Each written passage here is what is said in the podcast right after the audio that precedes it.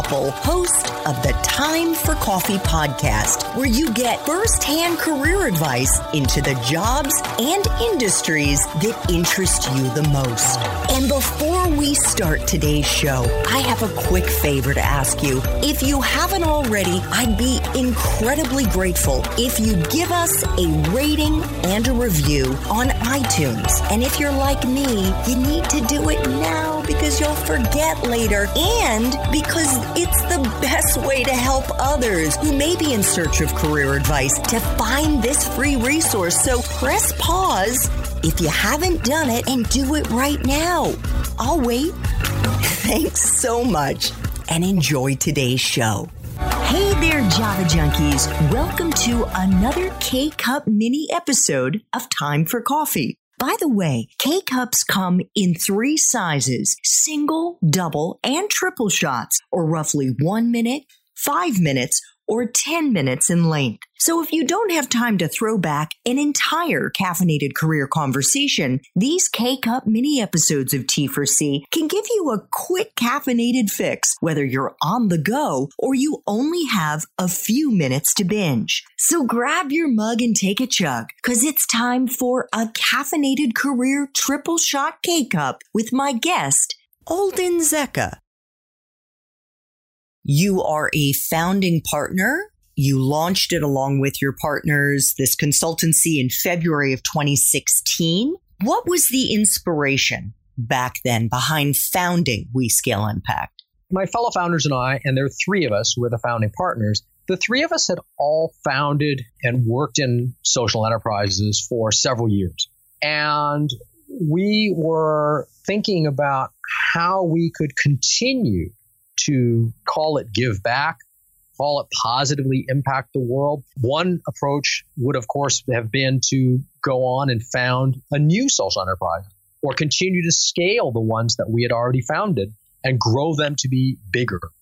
But after several discussions and phone calls, we decided, at least for the three of us, that we felt the best opportunity and the way to have even more impact positively on our world was to found We Scale Impact as a consulting firm to help other social entrepreneurs grow and scale their own businesses and their own organizations. Again, I use the word business and organization somewhat interchangeably, even though some of them will and have been nonprofits. We felt that using our experience, we could work with generally younger, less experienced founders or executives at social enterprises and share our knowledge, share our basically pains and answers that we had gone through trying to grow our own enterprises. And that that way we could multiply the impact that we might be able to have as any individuals by basically helping to train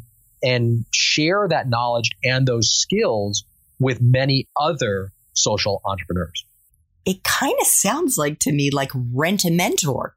It is to an extent. In fact, one of our core offerings is that we act as coaches or mentors to founders and executive teams of social enterprises where we will meet with them on a monthly or sometimes bi weekly basis, often virtually because they may be located in a different place than we are, to help guide them and share with them. And we're usually very clear that we are not there to always give them a single answer and make them take it, so to speak.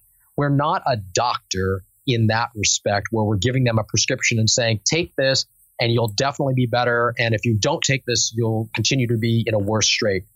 Rather, our approach is to train and teach. So we tell them we will share our advice. We will give you recommendations, but it is up to you to decide whether to implement those, whether it's right for you, and if you don't take our advice, we're not going to get mad. We're basically going to say that's okay because you've grown even in your thinking and the way you've analyzed the situation to determine if that advice is worthwhile or not for you. So, kind of skills transfer, I would say, or education is a core part of our philosophy and the way that we approach working with clients or what we call beneficiaries. Got it. Could you give us an example Alden, of one or more of your clients, what they're doing, and how you may have helped them, helped guide them. Sure, happy to. So, an example of an organization I recently worked with was an e commerce startup in Africa. And people might say, well, e commerce really, how is that improving society? Well, their model is to get foreign living relatives of their customers to purchase product and then they ship it and deliver it to people's homes in Africa. And often this is food, which is obviously critically important, and food related things. So I was helping them to think through their long term strategy. How should they be approaching the purchasers who live outside of Africa more to be more efficient? But also, a lot of it was working with them to think about their operations. How can they be more efficient in their warehousing, their shipping, the selection of their products, for example, in order to be able to reach more beneficiaries, more of their customers, and deliver better products to them. All of this was done by video call or by email. I did not travel to visit them in Africa at all during the entire project. And it was a an eight month long project where we met every two to four weeks, depending on the cycle, in order to give them advice. And typically it was a one to two hour call. So that type of coaching or mentorship is a very common model in what we do. What percentage of social enterprises, Alden, are self funded versus those that may need to raise money? I guess what we would call like seed funding from angel investors. I don't have any hard numbers on the percentages, but I would say that the majority of social enterprises do take some form of outside capital to either start up or at least to grow.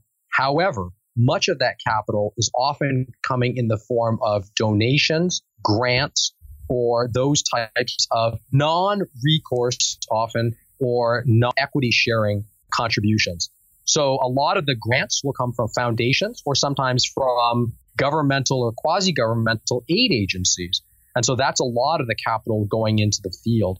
My feeling, again, I don't have any hard numbers on this, but my feeling is that probably about 50%, though, or roughly half of social enterprises at some point will take in external capital that is either in the form of debt that they have to repay or in fact in terms of equity sharing so that the investor actually owns part of the business or the organization going forward. But that 50%, that's just a really a gut feeling rough guess. I don't have any hard numbers on that. And do you think that the money is going to be tighter today than it was a year ago?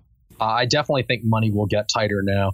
I think with the global recession caused by the COVID pandemic, that you'll see restrictions on capital, both from the what I'll call investor side, again, those lending or actually buying into a business, and from the grant funder donor side. I think there's going to be a tremendous reduction in available capital to all these enterprises. And that's really unfortunate. But I do think that will be the situation probably for the next few years. I don't think this is a short term, couple of months reduction. I think it's a multi year reduction. My hope is it would be much shorter, but I, my current outlook is that it will be longer. Mm. So, in light of that, what advice do you have for our young listeners who may want to work for a social enterprise? How can they go about finding the ones that might be hiring now? Are there listservs? Are there websites where they might find those entry level jobs or perhaps even internships? So I think, first of all, one of the things to keep in mind is this field does not pay well. And with less capital available, it will probably pay even less, unfortunately. So I think for those who are looking to enter this field, they need to understand that this is an industry that you enter because you're passionate about having an impact and improving the world, and that you can make a reasonable living at it. I'm not saying you can't, but it's not a field where you're going to go and suddenly be wealthy even after many years of work. With that in mind, I think that advice I would give to early stage career aspirants is to first narrow down the area of social enterprise that you might be interested in. Is it education? Is it agriculture? Is it sanitation? Is, it medicine or health? Because they're fairly different areas in terms of industries, how they work, the skills they may look for, and the roles they may offer. And then on top of that, I would add geography is the individual looking to work in the US? Are they looking to work in Latin America, look in Africa, look in Asia? Each of those will have different, of course, requirements from a visa and immigration perspective or work permit issue potentially, but also will offer different aspects culturally. And it, they could require different language skills. Then they've just narrowed it down to broadly industry and geography. Then they can begin, in my opinion, to look at what are specific job opportunities. Unfortunately, I'm not aware of a good global system to sort that through. There are regional listservs, there are regional contacts that exist or regional networks that exist, again, often by industry. But most of the jobs in this field tend to be found either through word of mouth or personal contacts and networks, as similar with many other industries, or they favor hiring people who are already local to their geography, their city even. And then each city has its own job boards and things of that sort. So I think that makes it more difficult if someone's, even if they're willing to relocate to a new city, they may have to tap into something that is specific to that city. They'd have to learn about it just to find it. Thanks for tuning in to this K Cup mini episode of Time for Coffee. If you want to listen to our entire caffeinated career conversation, please check out the show notes for this episode. Thanks so much for listening to this latest episode of T for C. And if you're interested in learning more about my coaching services for confused college students and recent grads, feel free to check out the Time for Coffee website under the coaching tab at time, the number four, coffee.org or text me at 202 236 5712. That's 202 236 5712.